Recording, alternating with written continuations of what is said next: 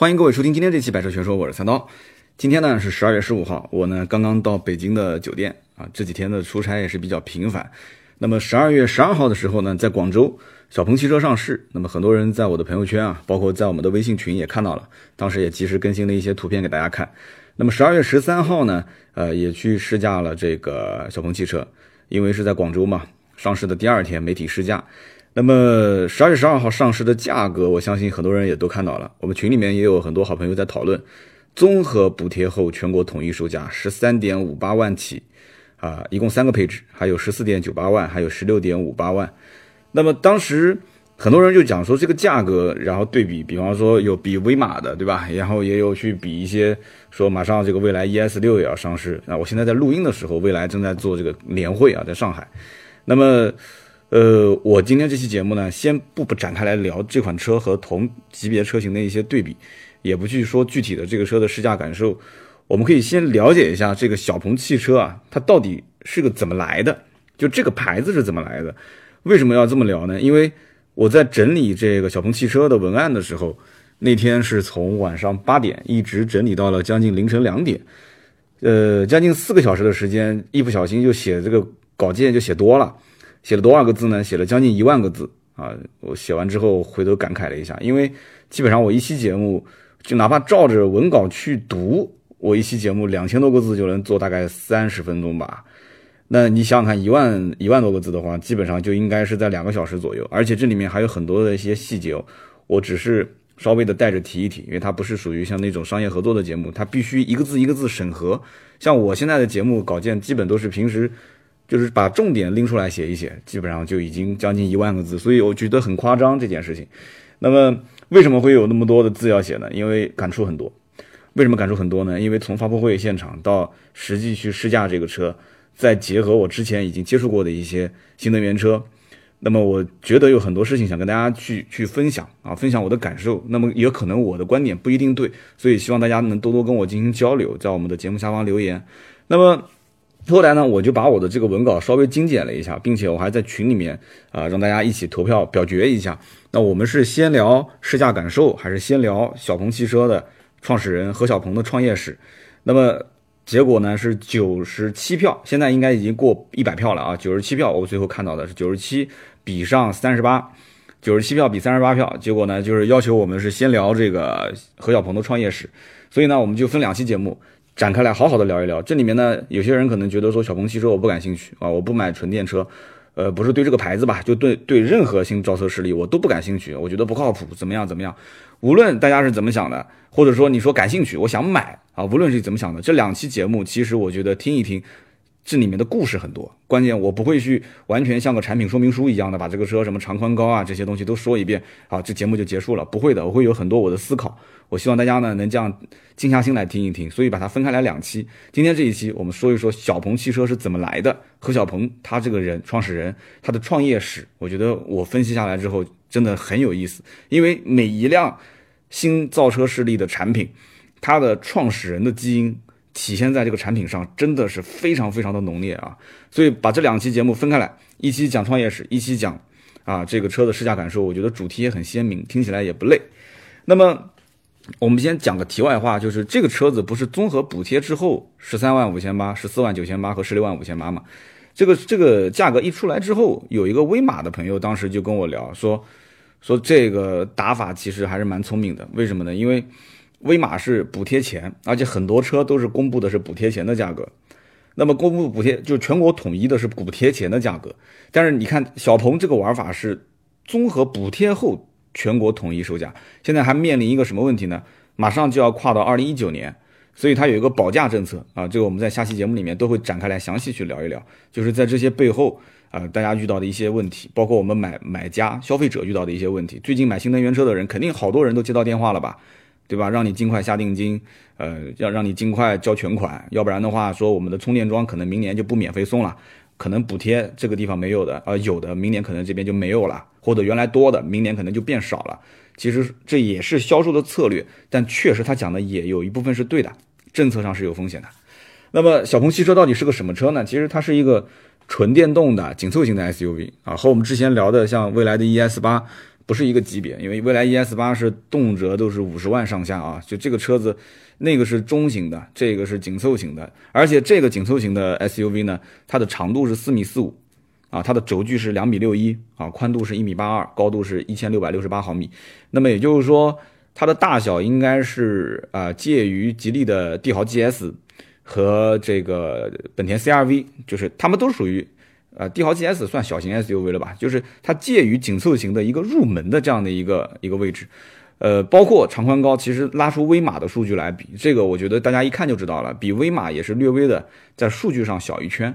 那么实际这个车呢，我个人觉得就是不管是从配置上，还是从车辆的长宽高，还是从轴距各个方面，我觉得它其实想走一个什么路线呢？就是相对是比较接地气的路线，它希望能把自己核心的东西，就是老百姓不是要买个车吗？好，那我这个车子现在定价10几万，你能不能把你买紧凑型的轿车的钱，紧凑型的或者是小型的 SUV 的钱挪过来买我这个车，有没有这种可能性？其实他思考的一直是这个问题，所以什么 LED 大灯啊，包括前面的那个 1.889 平米的大前挡啊，包括整个车内的 12.3 英寸的全液晶仪表， 15.6 寸的这个中控大屏，它的这些细节其实全部拼在一起啊，包括它16万多的那个版本，顶天就是天就是车顶啊，不是天窗了，车顶都是麂皮。啊，都是GP， 就它这里面很多细节，其实它真正是想让这个车说，你看，反正就是这些配置你自己看，就是别说我是不是电动，也别说我什么什么电机啊，或者是电池什么技术这，就光是你能看得见摸得到的东西，16万块钱，你看值不值？或者说，其实一部分是给消费者看，一部分也是给同行看，这同行是包括新能源同行，当然也包括做传统的这个汽车的一些同行看，对吧？16万到底我能造出个什么车？当然了，有人讲说发动机成本贵，变速箱的成本也贵，这个就是另外一个领域了，我们下一期节目再去谈吧，再去具体的去聊吧。就你让这个车从 A 点到 B 点，把你满足你行驶的这个过程，满足你出行的这个过程，已经符合你的需求了。那么我们所付出的这么多的人民币所换回来的这个东西，它所能给我们带来的到底有哪些？我觉得这个问题是我们值得思考的啊。我们下期节目里面会展开来讲啊，展开来聊。那么，如果有很多一些熟悉特斯拉的朋友，其实看到这个车第一眼，他会立马就会想到一个车，什么车呢？这车还没上市，就是特斯拉当时一直传言要上的一款啊入门型的 SUV， 叫 Model Y 啊，差点说错了啊，因为特斯拉现在在售的是 Model X 啊。它这款 Model Y 呢，是一款也是一个入门型的 SUV， 你可以说它是介于小型或者是紧凑型之间吧，一个小型。那么这个车和现在我看到的小鹏汽车，你在网上随便搜，你搜 Model Y 啊 ，MODELY， 你搜这个单词，你能看到好多照片。你再把小鹏汽车的照片拿出来看，非常非常像，非常非常像。只不过小鹏呢，它有一个很突出的这样的一个东西啊，不是说这个产品很突出，而是它真的是有个很突出的东西，就是它的那个车顶，它的车顶上面有一个怎么说呢，就像那个公鸡的鸡冠一样的，就在顶上，我也不知道这个形容对不对，很多人很好奇那个是什么，但是了解过的人都知道，那是一个360度可旋转的相机啊，摄像机。而且一开始我在没有了解小鹏的时候，我一开始以为它凸出来的那个位置就已经是相机的位置，但实际上不是的。实际上那个相机是当我们需要启用的时候，它有一个像个液压杆一样，滋，把它又升起来，还会再升高大概几公分，3公分的样子吧，3到4公分。完了之后它再旋转个360度啊，你想拍任何角度都 OK。那么我刚刚前面也说了，还有这么很夸张的这个几乎就是全景式的这样的一个前挡玻璃。斜面非常非常大的这样的一个前引擎盖，然后这个车给人反正第一感觉就是蛮特别的，就不太像是我们平时常见的那种4平8稳的 SUV。 所以呢，这种造型是不是大家都能接受，是不是能满足大家所谓的对于一个科技感这3个字所能想象中的那种形象，有的人我觉得应该是能接受的。特别我感觉身边，因为我发朋友圈的嘛，很多人就是对特斯拉特别感兴趣，说诶，这怎么感觉像小号特斯拉。所以这一件事情，就是反反复复会提到特斯拉3个字这件事情，我就觉得这个创始人其实跟特斯拉这个品牌之间应该是一个粉丝的关系，我个人是这么想的，当时猜测啊。后来呢，发布会当时看了以后，包括上网也是搜了很多关于这个何小鹏创始人何小鹏创业的经历，也就基本上就明确了这件事情，确实他是一个特斯拉的死忠粉。那么很多人就关心这小鹏名字怎么来的，那我们刚刚提了很多次了，对吧？创始人叫何小鹏，大家应该就知道了啊，这个名字就是创始人何小鹏的名啊，姓何啊，名小鹏，所以这个车叫小鹏。但是我觉得啊，就有人可能也跟我想的一样的，就觉得这名字可能不够高大上，对吧？而且你说你开什么车啊？我开小鹏的车，小鹏是谁啊？就感觉我天天开了一辆别人的车，是吧？其实我觉得不是这样子的啊。我个人觉得，互联网公司往往当下以小字开头，反而能成大公司。有没有觉得这种感觉啊？就是你把这个公司的名字起得特别高大上，有的时候反而不成事，不能成事。现在反而是以小字开头，大家就觉得这个人很接地气啊，这个公司很接地气。所以呢，这个小鹏汽车也有一个非常有名的投资人是谁呢？雷军啊，雷军创造了小米，我相信很多人都知道，对吧？所以小米的定位，一方面是为发烧而生，是不是？虽然我也不是什么小米的粉丝了，但是我也知道为发烧而生。那么另一方面，其实他这句话只是没说出来，小米的性价比其实是超高的。它每一个产品出来之后，基本上你不要看，它应该不想说100%，基本上是这个行业里面的在价格和配置和它的质量或者说是品质各方面综合来讲，应该算是最高的。所以说小米、雷军啊，估值那么高，我不知道这个他现在跟马云哪个更有钱啊？但是雷军现在他用的这个小米的玩法，其实复制了很多的一些。是叫米家还是叫米什么的，就是它复制了很多的一些方式，就很明显这个东西就是贴了一个小米的标在玩。那么这里面的玩法呢，我记得之前我也看过那个应该是叫黎万强是吧，这个写了一本书，就是小米的参与感。那么它的社群的整个的运营的模式，其实综合来讲给我感觉就是宗教培养教徒的模式啊。我们以前在讲自媒体的玩法的时候，有些人也很厉害啊，他也是在培养教徒的模式。所以毫无疑问的，我们可以想象得出啊，投资人是雷军，那雷军肯定会把这一套玩法手把手的交给何小鹏啊，交给小鹏汽车，是不是？那么我也始终觉得新的这个造车势力啊，其实他造出来的产品是非常非常有着鲜明的投资人，应该讲先说是有创始人基因，那么这背后其实我觉得也有投资人的一些基因。啊，就一会儿会把这里面很多的一些人带出来跟大家聊一聊，有些大家认识的，有些大家不认识的。那么虽然这个背后呢，也不是说何小鹏一个人，或者说是雷军给钱，小鹏在前面干活啊，这个车就能造出来了。我觉得这个背后有无数人的努力，对吧？而且这里面还伴随着无数人的质疑声，甚至是怒骂声。我曾经跟这个某新能源汽车品牌的是新造车势力啊，跟他们公关总监在一起聊天。后来一聊，我们俩还算半个老乡啊，他是安徽人啊，我是江苏人，他是安徽是哪个城市我就不说了，我们俩离得也很近。我们俩聊得也很亲切，结果呢他就跟我说了，他说你别说是车主或者是客户了，就是来的媒体，有10个媒体起码有3个会问你们这家公司还能撑多少年，还能撑多久，钱还够不够花几年。就媒体都会这么直截了当的问，就是其中 3%， 大概有 5% 吧， 4% 到就是 4% 到 5% 是半信半疑，就是你说的东西呢他基本上都会反驳，他说的东西呢就是这个新能源的这个公关总监呢又觉得其实我们的这意思真的跟你所理解的完全不一样。那么也就只有剩下来 20% 到 30%， 也就10个人当中有那么2个左右是真正能和这个公关总监能把这个话聊得开的，就是他的思路和这个媒体的思路是在一致的。所以你想天天都在写文章啊，做视频啊，研究汽车圈的这些动态的这些媒体，都有那么多的人不相信，对吧？新能源就是新造车势力的未来到底会怎样，那你更别说普通老百姓了。但是和传统的造车企业不同，我觉得什么呢？你想一家传统的造车企业，它有着就是基本上拎出来一家都是数百年的这种造车历史，少一点都是大几十年，对吧？那么你想过没有？其实它的这个品牌旗下的车型也是经历过无数次的迭代和演化，是不是？你像现在一些经典车型都是十几代、10代、13代，对吧？17代、16代，就经过无数次的迭代和演化。好，那我反过来问。当这个品牌当年啊，100年前，它在小作坊的阶段刚刚开始起步的时候，它的很多车型其实在那个年代也存在着抄袭、山寨，也存在着很多的一些我记得当时是哪落的还是一个什么发布会，当时那个爬坡嘛，讲那个车是当时发布之后有一个爬坡赛，然后那个车子嘟嘟嘟嘟嘟第一次没爬上去，哎呦就被所有人当成笑柄啊，报纸各种写啊，就是当成是个笑柄。哎，最后呢，对吧？发明了很多的一些东西，是不是？很多的一些汽车历史上，我相信每一个品牌都有它自己的核心的一些技术，对吧？都创造了一些新的技术，让整个人类在这种行驶啊，就是道路交通参与的过程当中，就得到了很多的一些帮助。其实它就是我们手和脚的一个延伸嘛。那么这些传统的造车企业，它一步一步的成为了一个全球型的大企业。那你要反过来看，你不能光看那些已经成功的这些车型啊，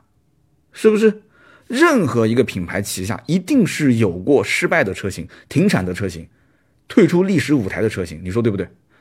只不过换句话讲，新能源的这些造车企业，它有的呢是经不起失败，它如果败一次，它可能后面就翻不了身。但是有很多的一些这种传统型的造车企业，其实就这么几年当中也有很多失败的，有的卖掉了，有的倒闭了，有的消失了，也都有啊。所以我和大家其实是一样的想法，就是对于这一个是用创始人的名字，虽然他也不一定承认自己是名字，就是啊，我叫何小鹏，所以叫小鹏汽车，他也可能会解释各种意思吧，就是小鹏可能是什么什么什么意思，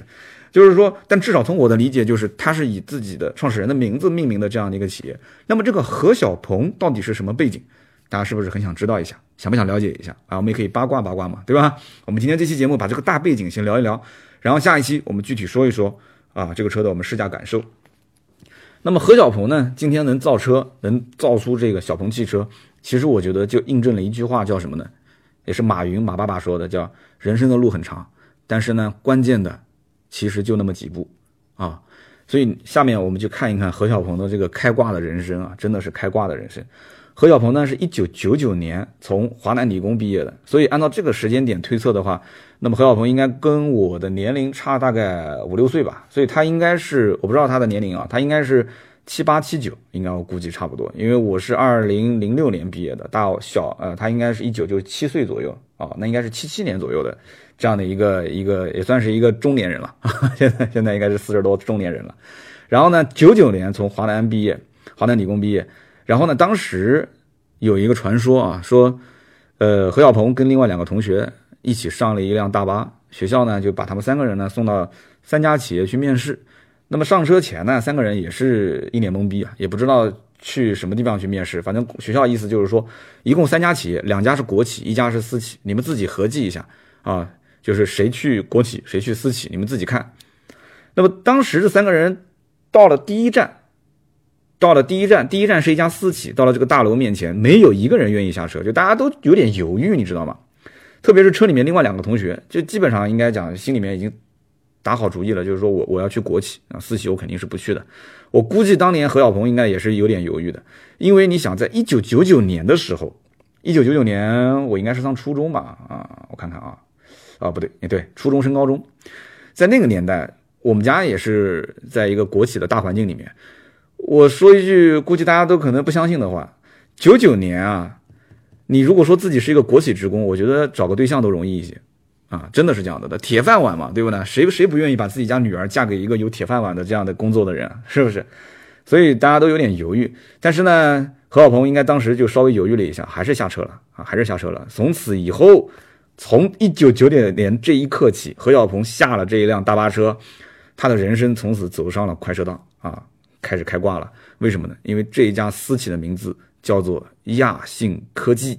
有没有人听过亚信科技啊？我估计我们听友里面除了互联网的骨灰级的创业者，那么其他人估计都没有怎么听说过亚信科技。我也算是一个资深网虫了，说实话，这个名字也是稍许有一点陌生，其实也很正常啊。我查了一下，这家公司呢，它本来就不是做老百姓生意的啊。这家公司的创始人有2个，一个叫田硕林啊，一个叫做丁健啊，田硕林跟丁健。这个田硕林呢，江湖人称互联网先生。互联网先生是什么概念？你想想看，就这个人的名字是跟互联网挂钩的。我再讲几个人，大家就熟悉了啊。网易的丁磊，搜狐的张朝阳啊，这两个是号称互联网中国互联网这个圈子，你再把丁磊跟张朝阳往前想，你应该是想不到什么人了吧？是不是？这2个就算是大佬级的人物了。如果要看到田硕林的话，10米开外要点头哈腰伸手去迎接的，你信不信啊，就是这样的一号人物。乌镇的互联网大会应该很多人都知道，对吧？每一年都会网络上或者是新闻上都有报道。互联网大会田硕林是每年必到，而且丁健自己每一年会传一些这种一年一度的饭局，田硕林也是必请之人啊，必请之人。只不过相对来讲呢，不是，讲错了，是丁磊啊，丁磊传的饭局，网易的丁磊，田硕林是必到的。那么相对来讲呢，这个丁健呢比较低调一些啊，但是丁健有一件事情就让他还是不能不低调，因为他后来是据说和央视的大美女主持人徐葛辉啊，两个人之间有恋情啊。那么他的名字后来也是被很多人记住了啊，就是因为这段事情。而且这个丁健是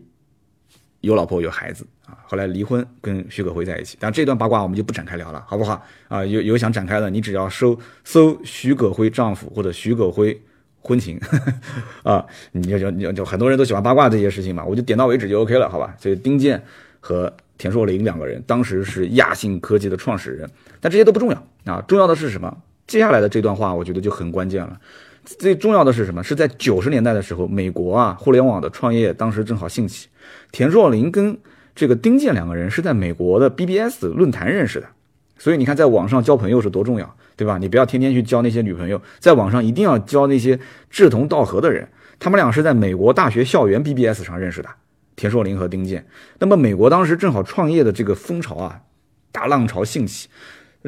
就是田硕林跟丁健两个人还是学生嘛，手上没什么钱，所以他们就觉得在美国创业还是去中国创业呢？因为当时就是在美国所有的留学生都知道，中国其实在互联网的建设方面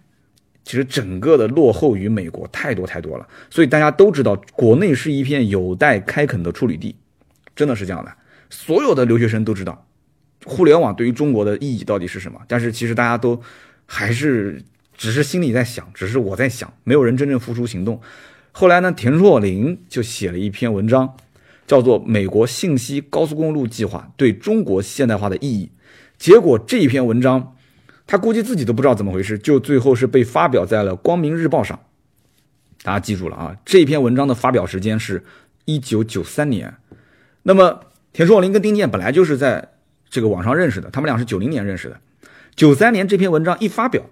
丁健是比较了解国内的情况的，这个老田可能在美国待的时间久了，所以他对国内情况不太了解，但他特别想把互联网的这些东西啊放在国内啊，让国内的就中国的现代化建设啊能不能起到一些作用，就他都是有些自己的那种想法。但是丁健当时就鼓励他说，我们不要再天天纸上谈兵了，想这些东西了，直接创业，直接干，对吧？什么也别说，就是干。93年的时候，因为这篇文章发表，我估计两个人也想，对吧？光明日报这什么样的一个报纸，大家去了解了解就知道了，对吧？那么丁健当时就有这个敏感度，就拉着田硕林说，赶紧我们就建个公司，创个公司行不行？然后就成立了一个公司，在美国的德州，美国德州创办这家公司的名字叫做亚信股份公司。那么一年之后，也就是94年的时候，这个亚信公司呢就接下了世界三大电信设备运营商之一的 Sprint SPRINT 啊 Sprint 承建的中国电信北京、上海两个节点的分包单，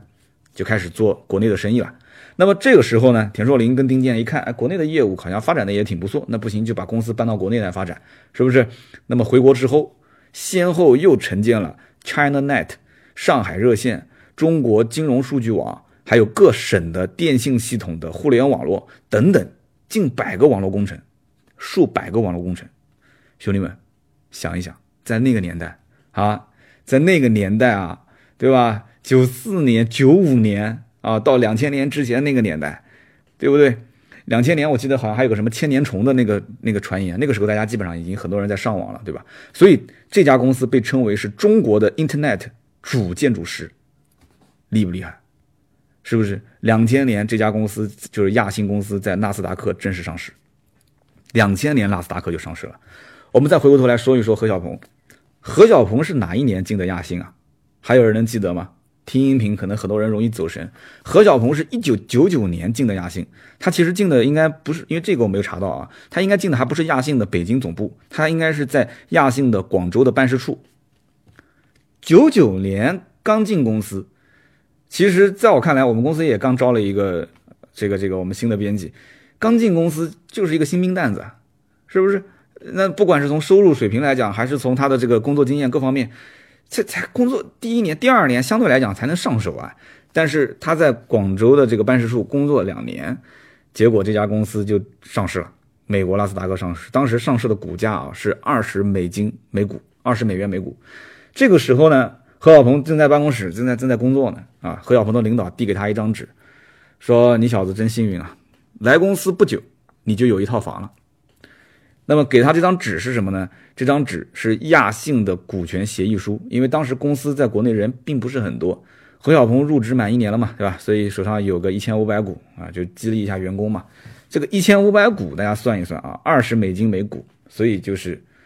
$30,000，就是当时如果套现的话就是$30,000，这个账没算错吧？1500股$20一股，$30,000，1999年。所以大家听到这一段有什么感慨啊？有什么感慨？工作2年。兄弟们，你们工作2年赚了多少钱？有没有当年1999年的何小鹏赚得多啊？那么到了2004年的时候，也就是说在亚信也干了有4-5年了吧。那么何小鹏当时就觉得说这上面的领导一个月拿几万块钱也没干什么活，我们天天没日没夜的干啊，什么都干过了，对吧？各个部门我都轮过一班了，但是现在我一个月的工资也就是几千块钱，说高不高，说低不低，是不是？那大家可以算一算，如果他是70几年的话，2004年岁数其实也不小了，也是26、27了，27、28了。那么在这种年龄段，我是经历过的。我其实的想法也很简单，我当时的想法就是30岁我一定要创业啊。其实创业啊，我们就随口讲一下，创业一定要满足3个条件，叫3无，这也是我从别的节目里面听到的，叫无才、无根，还有一个叫什么无畏啊，或者说叫无知。那有人讲什么叫无畏无知呢？其实就是说白了，你要打破原有的体系，就是看似你不懂，但是按照我的规则来去创造一个新的规则、新的玩法。有的时候这种创业反而会很厉害啊，就会突飞猛进。无才就不用说了，穷人肯定是，如果是有目的的话，他肯定是希望摆脱原有的生活环境。那么无根呢？无根之人其实不是那个根啊，大家不要乱想啊，无根之人是随便飘。啊，在任何城市创业，想走就走，这都无所谓的。所以无根无才，啊，包括无畏无知啊，我就是反正这无畏无知算一个吧，就是一定要3无。而且还有一点，就是你创业到底厉不厉害，一定要看你身边死党多不多，这个很关键。你如果是没死党的人，千万不要创业。你从小身边就有死党，有一个人死心塌地的跟到你在后面，屁股后面跟到你玩啊，不管你富贵还是贫穷，他都跟着你玩，那我觉得你就可以创业啊。你这种人的性格很适合创业。但是你不一定适合守业，就改天再聊吧，因为守业跟创业的人的性格差别是非常非常大。那么2004年，何小鹏呢，当时就准备走啊，而且他当时在广州这个公司，我看了一下，应该讲这个氛围啊，他离北京那么远，对吧？天高皇帝远，何小鹏应该在就是这个办公室，在这个公司里面人脉关系还是不错的，人品啊各方面应该讲大家都是愿意跟着他一起干的，一起辞职的。那么2004年的广州整个是什么样的情况呢？虽然我也没在广州待过啊，但是通过各种网络的信息我们可以了解到，2004年的广州其实很多人是围绕着手机开始进行了创业，因为大家也知道电子产品其实广州这边是非常发达的，是不是？然后2004年的时候我回想了一下，我那个时候大学，我是06年毕业，那时候应该是大二大三的样子，那个时候我的手上的手机是诺基亚的 N-Gage QD， 有没有人玩过这个手机啊？我一讲这个80后估计就会有印象了啊。我的当时第一部手机是我父亲给我的那个诺基亚的一个，上面有个小显示屏，底下一个小翻盖，就不是指个大翻盖啊，就是那个一个很扁扁的小盖子把它打开来，那个记不得是什么型号了。然后后来我就换了一部 N-Gage QD。N-Gage QD 这个屏幕啊，其实说白了，这个就它是横着的啊，然后左边是方向键，右边是数字键。有人讲说方向键，你没说错吧？手机怎么会有方向键？你打开手机搜一下就知道了。N-Gage， 这就是个游戏机。它外形上来看，这就是个游戏机。那么那个年代，其实我已经学会了怎么在网上去下载游戏，我已经学会了怎么去让这台机器去上网。所以2004年围绕手机创业创的是什么业？其实就是围绕着这一台相对比以前的手机智能一点的这种机器，除了打电话发短信以外，它可以实现很多种功能。所以那个时候我把这个手机其实当游戏机在玩嘛。2005年的时候，我印象中我去实习，大三大四，反正就是应该大三刚毕业吧。我去实习的时候，当时我是把这个手机放在桌子上，开会的时候放在桌子上面，领导是当面就批评我说，哎，你怎么回事？你怎么把游戏机带进来了啊？所以就觉得我这种人，大学刚毕业的学生啊，就不是很稳重，所以当时我就觉得这个手机就不能用了啊，所以很快我就把这手机给换了，换了什么手机我记不得了。后来呢，当年我记得就是我买手机查询的那个网站叫北斗手机网啊，80后有没有在这种手机网站上查询过价格？有没有在上面买过手机？北斗手机网当时非常非常火，价格比实体店便宜很多，但我当时不敢在上面买，我胆子比较小，为什么呢？因为那个时候我算是一个比较那个的网虫了，那个时候就是我看到很多网友有网站买手机被骗的经历，那个时候买一部手机这是一笔不小的钱，真的是这样的。那么2004年，何小鹏和当时的就是这个亚信的同事啊，叫梁杰，他们俩一起啊就辞职出来，就创办了 UC 啊，优视 UC。当时 UC 的这个公司的定位是什么呢？定位的是移动游览啊。移动游览什么概念？我们现在天天拿这个手机到处一边走一边看，这个就是移动游览，是不是？就是等于从 PC 端在家里面电脑上看，变成了走路看，用手机看。2004年的时候，那个时候手机刚刚才能打开一些网页，是不是？我才能记得那个时候诺基亚应该是叫塞班系统，是吧？我记得那个时候还有好多塞班论坛，我会经常去塞班的论坛上去看别人大神怎么去下游戏啊，或者是怎样。他们当时已经在想怎么去围绕这个来创业了，是不是？当时其实何小鹏主做的是什么？是 UC Mail， 也就是说是做邮箱，手机邮箱的功能。因为那时候我还没工作，但是对于很多已经工作的人来讲，手机邮箱的功能其实对于他们来讲很重要。但是它附带的功能是 UC Web， 那个时候还叫 WEB Web， 是不是 UC Web？ 所以我也能理解啊，我也能理解当时为什么这个 Web 是附带在这个邮箱里面的，为什么邮箱是重中之重，但是 UC Web 反而是一个附带的。你想一想，如果我是80后啊 ,90 后估计想象不出了，就是当年的那个手机屏幕那么小，而且那个网速那么慢，那个时候应该还是个 3G 吧，应该是 3G 还是 2G 啊 ,3G 网络那么慢的速度，网页打开来只有文字，也就是你在 PC 上打开来的那个网站最后变成了一个 Web 的页面，它其实全是文字。它就是一个文字的跳转来跳转去。如果你要想打开一张图片的话，我的个老天啊，且不说那个小屏幕看不全，对吧？就算你能看得完整，其实你打开图片的时间很长，而且那个时候的流量真的是贵的要命啊。那个时候的流量不是说按照什么1兆2兆，那个时候也不是按 KB， 那个时候是按字节算钱，好像是按字节算钱，所以很夸张的啊那个时候。那么当年2004年的时候，网易的丁磊其实已经算是挣到第一桶金了啊，他也在做邮箱，所以呢 UC 开始做这个移动游览、移动邮箱的时候，丁磊呢当时就关注这家公司，而且丁磊也在广州嘛，然后觉得这哥们儿做的也不错的，所以当时丁磊就约他出来喝酒啊，丁磊呢就问他们说，你们现在创业手上有没有钱？他们讲说这个刚出来创业，对吧，确实没什么钱，连房租都租不起。那么丁磊我觉得还蛮仗义的，丁磊当时就说了几件事情。第一个呢，就是老哥我呢鼎力支持你们啊。首先呢借你80万，这个钱呢我一不要什么股权，二不要什么期权，我什么都不要，我也不占你的股份，就算是我个人的借款，我个人借给你的，行不行？你拿去用。因为据说当时何小鹏手上也就那么20-30万，很快发工资什么的，对吧？这租办公室也就没什么钱了，所以丁磊应该算是何小鹏的一个恩人。啊，所以借了80万之后，丁磊还愿意把网易的服务器也借给他用啊。服务器的租赁费用其实在那个年代也很贵。然后临走的时候，丁磊突然又想起来一件事情，丁磊说：“你不是这个办公室在北京嘛？因为当时何小鹏团队是准备去北京发展，说北京你们办公室也不要租了，你不行就在我北京办公室办公嘛。”是在丁磊的老大的办公室啊，丁磊的北京的公司的老大办公室办公啊。你说当时何小鹏听到是什么感受？是不是啊？去你办公室好不好？哎，有什么不好？去，反正我平时也不去北京，对吧？我就是常年在广州办公，北京办公室是常年空缺，对吧？常年空着的，你就拿我的办公室办公嘛，不要浪费了。结果这个何小鹏真的是把团队带着就一起，就临时在丁磊北京的办公室就过渡了一段时间。那么当时丁磊的办公室隔壁呢，是当时网易的总编辑叫李学林。我知道有些人应该只听过这个名字啊，一会儿再说。那么丁磊应该是忘了跟李学林打招呼了。所以这帮年轻人往这个办公室搬电脑的时候，这李学林当时一看，这一群年轻人，这干嘛呢？这是，对吧？这当真这个领导不在，对吧？大老板不在，这是搬家呢，这是啊。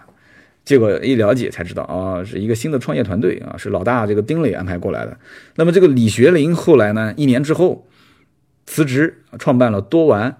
啊，也就是说，这个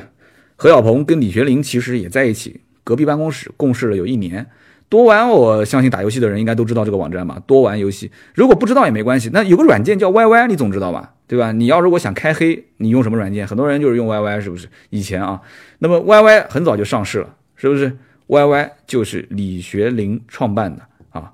多玩 YY 其实就一个公司已经上市了。所以2006年的时候，当时这个李学林离开了网易去创业，创自己的多玩 YY 的时候，李学林就顺带把何小鹏介绍了给一个投资人。这个投资人是谁呢？这个投资人叫俞永福。非常巧，非常巧，我们芥末绿的创始人也叫俞永福啊，我相信他应该也会听这一期节目。同音但是不同姓啊，他这个俞是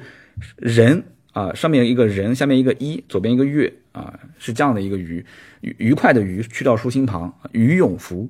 俞永福当时是军联资本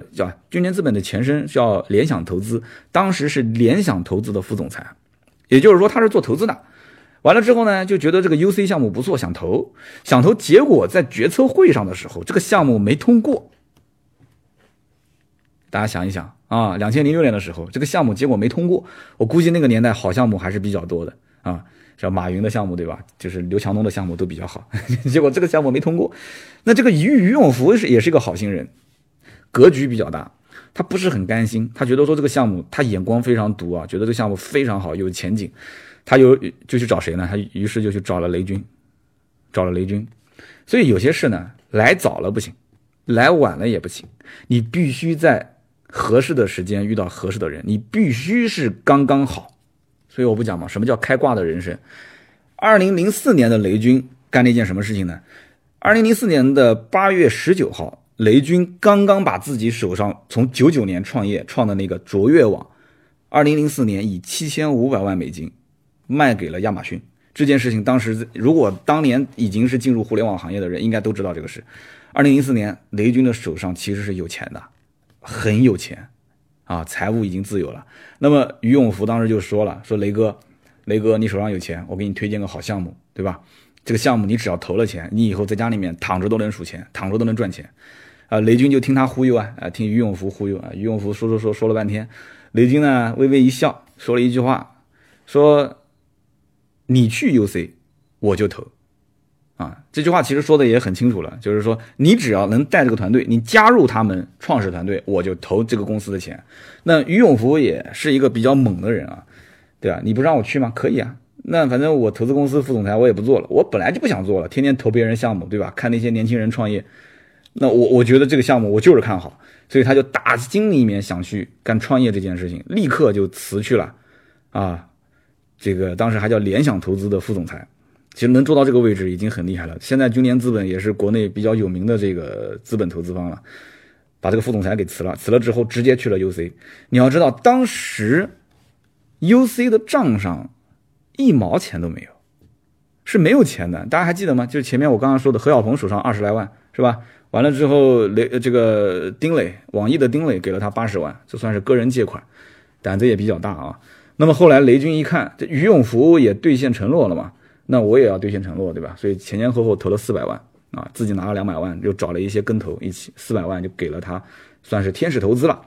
那么 UC 呢，从2004年正式创业开始，一直到2014年，前后10年时间，大家想一想啊，手机从当年的诺基亚的时代，也逐步跨越到了苹果的时代。那么 UC 这个公司呢？非但没有说淘汰，因为当年只是做 UC Mail 包括 UC Web， 这公司非但没被淘汰，反而是越活越好。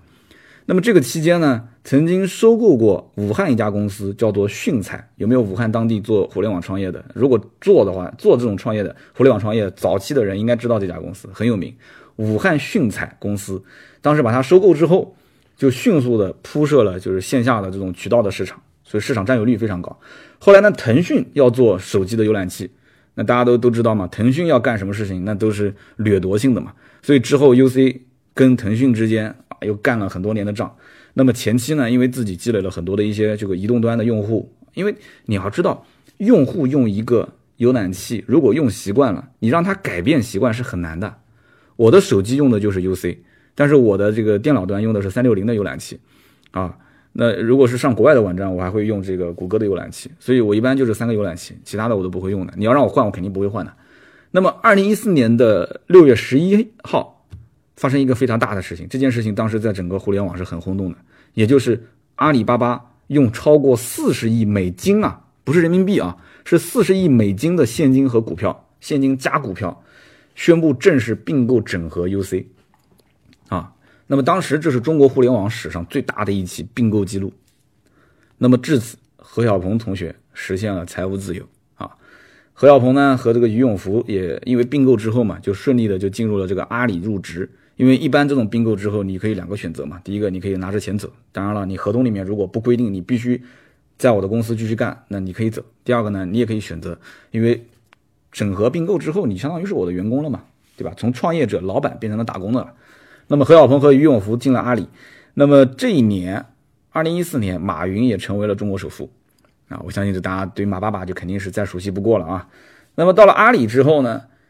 这是2014年啊，大家记住时间节点啊。进入阿里之后，何小鹏先后担任过 UC 的 CEO， 那这是自己公司嘛，当 CEO 也很正常。那么1年之后又去到了阿里移动事业群当总裁，阿里移动事业群总裁。那么接着呢又被调到了阿里的游戏事业部当董事长。那么2017年他又担任了土豆网总裁，2017年就是去年，土豆网的总裁就是他啊。那么也就是说，他从上任开始就是到最后17年离职，他其实在整个阿里各个系统里面都转了一圈。那么当年土豆这个网站，土豆网转型做短视频，其实也就是他在任的时候干的事情。那么有些人就会觉得很奇怪，说这个小鹏汽车一直都说是2014年到现在4年，那这个何小鹏2017年才刚从阿里离职，哎，那这个新闻是新闻不对，还是弄虚作假，还是怎么回事？你不要着急，听我把这个事情讲完，你就知道到底是怎么回事了啊。那么其实呢，我们上面看这些经历啊，好像跟小鹏汽车这件事情是没有关系的，对吧？但是我个人实际上觉得，你如果理清楚新造车势力这个创始人的背景，我觉得对我们了解这个产品有着非常大的关系。大家想一想，是不是这样一个概念，对不对？李斌是从易车出来的，他其实掌握着国内最早的这些汽车就是网络媒体的资源，所以我觉得易车在整个的就是汽车媒体圈的口碑还是不错的，虽然最近出了一些事情啊，但是不是讲易车啊，应该讲是这个未来汽车。完了之后，整个造车的理念也是介于互联网和比较务实之间啊，整合主机厂的能力也比较强。为什么呢？因为像这种早年的 PC 端的汽车网站，那主机厂广告每一年投放，跟哪一家不熟悉呢？是不是？那么你像包括这个威马汽车的创始人，他就是传统的造车企业出来的人，所以他像这种威马的车造出来，怎么看的感觉都是一个传统造车企业造出来的一个所谓的新造车势力，所谓的互联网汽车。但是何小鹏这个人，为什么我要花那么大的篇幅去聊呢？其实我觉得他就相当于是一个草根创业，而且他创的业还跟车是无关的，他不是主机厂的背景，汽车生产企业的这个背景他不是的，他也不是像李斌这样子的，说是早年做汽车网站的，跟各种汽车圈的人都很熟悉的，他不是的，是不是？刚刚我们讲那么多，大家都听得很清楚了，他就是一个做手机移动端的创业的这么一个人啊，对吧？大家想一想，何小鹏经历的这些人当中，哪一个是跟车相关的，对吧？我们再去捋一遍就知道了嘛。何小鹏曾经是中国互联网开山鼻祖，这个公司叫亚新科技，对吧？他其实能不能接触到上面2个大老板都难说，他一共才工作那么几年，田硕林、丁健。但是这2个人，我觉得他如果在后面创业的话，他作为以前那家公司还算是比较优秀的员工，应该多少会帮一把。那么之后又遇到了俞永福，俞永福是以前叫联想投资，现在是君联资本的最高层的这种领导。那么不用讲，他在投融资方面，这算作是叫资本合伙人了。在投融资方面，他后来成为了何小鹏的创业的就是联合创始人，成为他的好兄弟，他肯定能帮很多忙啊，对不对？所以雷军就是由俞永福介绍过来的，投资自己的 UC。那么现在也是小鹏汽车投资人。那么后来又被马云、阿里巴巴收购这件事情，其实我觉得用小脑袋想都能想得出来。当年跟腾讯去打这个移动端的这场战役，阿里跟腾讯两个本来就是不对付的，对不对？所以投靠阿里是非常非常正确的一个选择。所以马云跟何小鹏之间的关系，对吧？新闻不报道，我觉得私底下他们之间肯定也是认识的，肯定也是有联系的。所以这个他又在阿里工作了3年，而且担任的不是什么集群总裁，就是什么董事长。那他跟谁汇报工作呢？是不是跟马爸爸汇报工作呢？所以在阿里虽然只工作了3年，但是这些经历和他的人脉关系，中国是一个这种讲究社交、讲究人脉的这样一个社会。有人脉的话，做什么事情都好干，对吧？就像我老婆说的，说你怎么什么事情都要找人，是不是？我真的什么事情都要找人。家里面前2天空调坏了，买个格力，打了个电话，对吧？说正常京东下单都要3天，第2天送到我们家安装完成，对，价格也比京东便宜，而且那一天正好是双12，对不对？我们家当时讲装个热水器，找这个叫什么来着？叫什么？就是可以用什么40年那个热水器叫什么来着？突然讲不起来了，对不对？打个电话也是进厂家直接到仓库里面去提货，还是淋冷水，就花了我不知道好不好说啊。外面官方售价都是6、7千，京东打折也要花到5000多吧，6000块钱，2200内部直接拿回来，很多资源。其他的买双耐克鞋，那天我们群里面还在发，是不是？我说大家看这个成本的多少钱，然后有人讲我是耐克总部的，有人说我是耐克代理商，有人说我就是研究鞋的，说这个车最少也要划到900多、800多、700多，反正有人就是各种价格，基本上靠谱一点的800、900块钱，对不对？然后同样我也是私人关系啊，拿的价格也是非常低非常低。所以这些东西就中国就是这样的一种社会，没办法。所以你了解过他的经历和人脉关系，其实你就能知道，何小鹏一个对汽车这一块只是一个狂热粉丝，他为什么能造出这样的一台车？他有哪些必要因素是不可或缺的？这里面我觉得有一个最关键的一点，我觉得是不可或缺的是什么？就是2014年的一条新闻。2014年的6月13号，特斯拉的 CEO 伊隆马斯克宣布，特斯拉的公司啊将采取开源的模式。我的天，当时这条新闻一出来，全球都炸了。开源模式什么概念？就特斯拉把自己的专利技术全部开放了。而我们刚刚前面说到2014年的6月11号，阿里巴巴以40亿美金的现金和股票收购并且整合 UC 公司。也就是说，何小鹏这家公司被收购后的2天之后，应该说是1天之后啊，伊隆马斯克宣布自己的公司开始采取开源。何小鹏又是一个特斯拉的铁杆粉丝啊！那天小鹏汽车在现场发布会的时候，何小鹏自己说，我本人拥有4台特斯拉，他是特斯拉的死忠粉。那么你想，在2014年他看到了特斯拉开放专利技术的新闻，他是什么感受？我觉得他应该在阿里已经没有什么心思上班了啊，只是走个过场，他的心思已经全部是在这上面了。只不过我估计可能是在就是收购公司整合的过程中，可能有一些相应的约定啊，比方说你必须在我们公司干3年，还是怎么样的，只是猜测啊，还是说他觉得阿里公司的模式我也可以进去学习啊，我学习3年啊，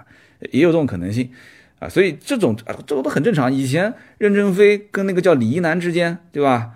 任正非把李一男的公司直接搞垮，港湾公司搞垮之后，当时签的约定就是你哪怕就是在公司给我躺着睡觉，你也得必须在我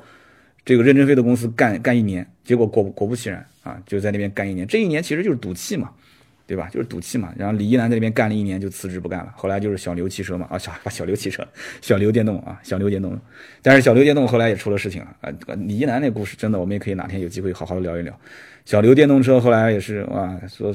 反正他后来也进去了，后来又出来了，反正很复杂。所以我们不聊差太远啊，我们今天因为这个文稿还是比较长，我们还是长话短讲啊。那么何小鹏当时心思其实已经不在那方面了，就是他想要造车，想要做新能源车。那么在广州，大家都知道何小鹏本来起家就在广州，是不是？在广州他的人脉是比较广的，他先是找到了广汽新能源，就是新能源中心的控制科的科长啊，叫夏恒，一个王字旁一个行，夏恒。然后夏恒呢大手一挥，就带着同事何涛和杨春雷，都是搞技术的，三个人一起辞职，就成立了小鹏汽车的初创团队。这一年是2014年，所以听清楚没有？何小鹏当时是在阿里还没出来，但是呢，他已经开始运作这件事情了。那么实际是谁在干活呢？是原来广西新能源中心控制科的科长夏恒，他带着何涛和杨春雷就出来开始组建小鹏汽车的最初创的团队。完了之后呢，何小鹏就开始运作啊，运作自己的人脉关系啊，找到了谁？首先自己先掏钱嘛，对吧？现在新能源造车企业的老大都是自己先掏钱，自己掏完钱之后，找到了李学林啊，刚刚前面讲了，以前在隔壁办公室网易的总编辑，后来的 YY 已经上市的这个李学林，找到 YY 的创始人李学林说：“哥们儿，你能不能投一点？”行啊，反正不管怎么说投一点。找到了猎豹移动的 CEO 傅盛，这个人很有名啊。那么找到了经纬创投的创始人张颖，这个也很有名。啊，这个也很有名。当时我记得是一个找对象的那个网站叫什么名字来着？小龙女的那个，当时张颖也投的嘛。然后包括58集团的姚劲波，这个就不用去说了，这都是大名人等等等等。那么这些人当中呢，有一个很共同的特征是什么呢？他们都是特斯拉的车主。啊，一说造个什么车，哎呀，这个特斯拉太贵了，我们要以国产的形式来做，对吧？然后我们来做什么？当然我不知道他具体是怎么说的，描绘了一个非常美好的蓝图啊。结果这些兄弟们就开始共同投资。所以呢，从2014年开始，其实夏恒啊、何涛啊、杨春雷就开始研究怎么去造小鹏汽车了。那么我估计当时名字还没定，反正就先造个车出来再说吧。2007年，何小鹏正式从阿里辞职，加入小鹏汽车，出任董事长。那么这个时候这个车的名字啊，小鹏汽车嘛，大家就懂了嘛啊，原来是等着老大回来。那么2018年的1月份，在 CES 展上，小鹏汽车 G3 正式亮相。那么前两天啊，在广州12月12号正式上市小鹏 G3 这款车，而且据说今年年底就可以交付。那么后期爬坡产能到了巅峰的话，一个月大概19200台吧，19000多台。那么13号我刚试驾完，今天刚刚在酒店录制完这样的一期节目。所以我觉得真的大家看一看啊，就是一个人的一个也算，从我算一下啊，从99年毕业到今年，这样将近20年的工作经历，能够把这样的一家企业做那么大，做到财务自由之后，并不是说回家养老啊，喝喝茶买个别墅然后看看风景，而是选择再次创业。而且这个创业的风险真的非常大，每天累死累活的，对吧？参加各种发布会，肯定还有各种媒体、各种社会应酬，还要最关键就是融钱、找人、找技术人员。你说这是何苦呢？其实有的时候我们要反思这样的一个问题，我们再去就是无脑去喷他啊，去无脑去骂他的过程当中，说不靠谱，不怎么样，我们有没有看到这些人身上的一些精神？他们其实是值得我们学习的，是不是？包括在讲未来汽车的那一期，我们也讲过，而且。这一次我现在在北京是参加这个新浪年度车的评选。那么新浪年度车的评选有一个报告啊，就让我去填写，我觉得很有意思。我来把它调出来给大家看一下啊。我觉得真的是非常非常有意思。他这个报告上是这么问的。稍等，我把那个文档打开啊。他说，你觉得在驾驶体验上来讲，你个人感觉电动汽车和燃油车相比有哪些优势？就它是个问卷啊，想让我来回答。你知道我是怎么回的吗？我当时就回，我说电动车和燃油车对比，那就好比当年诺基亚好用还是 iPhone 好用。我问你这个问题，你会怎么回？如果是在2004年05年那个阶段，就是正好是苹果就是触屏手机和这种按键手机交替的那个年代，我相信像 iPhone 这种触摸屏还没有普及的时候，你去问绝大多数的人，用惯了什么诺基亚、摩托罗拉的这些爱立信的这些人，他们一定会觉得整天用手去摸一块屏幕、摸一块玻璃，在上面又是打字又是滑来滑去，像一个白痴一样。你在那个年代去问每一个人，大多数人会觉得就像个白痴一样，对吧？就像何小鹏当时讲的一句话，说当诺基亚的手机安上第一个摄像头的时候，引来了无数人的吐槽，是不是？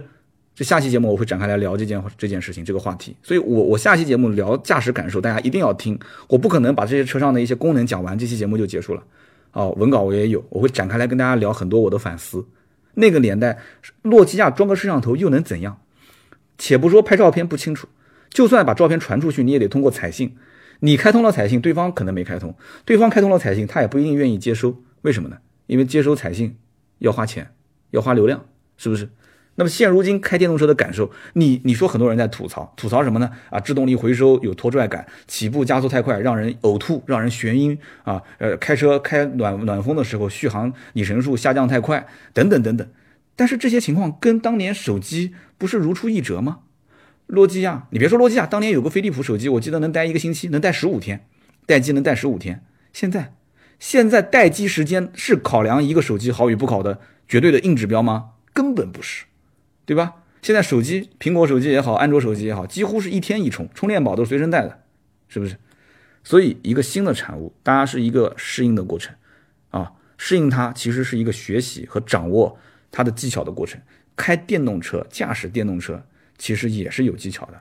并不存在说谁比谁更有优势，至少我是这么认为的，好不好？所以今天以上就是节目的所有的内容，感谢大家的收听和陪伴啊，在这个北京的酒店里面啊，现在这个时间点正好已经约了人在楼下等我了，呵呵，晚上还有饭局啊。那么下期节目我们还是聊小鹏汽车，然后这个我们节目的文稿在我们的微信订阅号百车全说上也会有图文的形式来发布，然后大家也可以通过订阅号来看一看我们的这个文稿。好的，那么以上就是节目所有内容，下面呢是关于上期节目的留言互动环节。上期节目呢我们说了一台诡异的卡罗拉双擎，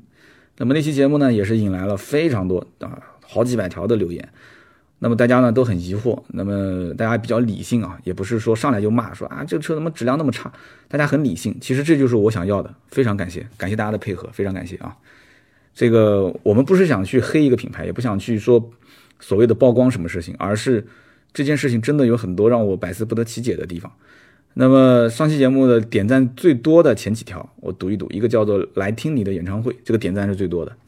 他说本音频所说的这个案例呢，我有一些经验反馈，海水和高湿度的海风当中呢含有高浓度的氯离子，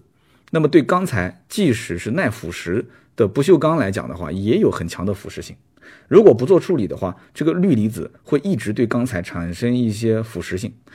那么曾经发生过大型的核级的不锈钢设备由于没有保护好啊，暴露在空气当中，经过海运到韩国的工厂啊，从韩国的工厂运到国内，那么由于海风的侵蚀损坏严重啊，有过这样的案例。那么至此以后呢，这个设备运输啊都采取了叫冲淡保护，工厂或者说是电厂应对海水或者是高湿度的海风腐蚀一般采用钛合金。那么汽车零部件所用的钢材耐腐蚀性呢，肯定比不上这种核级设备。短距离海上运输，如果海上的空气湿度高的话，也可能出现音频所说的现象。那么这一条非常专业的回答啊，在下面一个是引来了他的同行，有同行讲说啊，你也是做这个核级不锈钢设备的啊，我也是啊。另外一方面呢，有些人也很认可，觉得他说的很专业。那么第二条是叫 Mix Green 啊 ，MIX。Green 啊 ，Mix Green 他说三刀，我是一位汽车质量工程师，我处理过一些涉水车的支援，还有就是火灾车的判定的工作。那么从图片上来看的话，生锈的部位应该是仪表的骨架、座椅的骨架。从零部件的工艺要求来说，我所知道的韩系车和一些自主品牌对这些部位的表面电泳防锈是不做要求的。这也是出于成本的考虑。那么类似的部位还有像驱动轴的三销架啊，三销架，这个销是这个销吗？应该不是这个销吧？可能打错字了吧。那么还有就是主气囊的背面等等啊，这个受这个咸湿环境的影响是有可能的。那么另外呢，就是已经发现像安全带有潮湿啊，这个应该查看此高度以下的所有的线束，比方说地板的线束、气囊的线束，这些连接器是否有水迹。啊，高清用放大镜来查看都可以。如果是担心 4S 店更换线束的话，那应该看一看相应的大铁点啊，包括螺栓孔等等标记是否有原厂的状态，以此来判定是否为涉水车。以上是我的经验，非常感谢啊！因为上期节目我说了嘛，他找过第三方来判，第三方其实应该也想到这些问题了。因为如果是涉水的话，它各个位置的螺丝口肯定是要进行螺栓啊，它肯定是要进行一些这个拆卸的。这个螺栓拆卸100%是会有痕迹的。对不对？所以你都不用拆就能看到，这个到底是一辆新车还是修过的车？但是呢，第三方给的报告是这个车一颗螺丝没动过，啊，所以这就是让人感到奇怪的地方。但是对于像这些地方厂家有做像韩国车或者是有些自主品牌，它是不做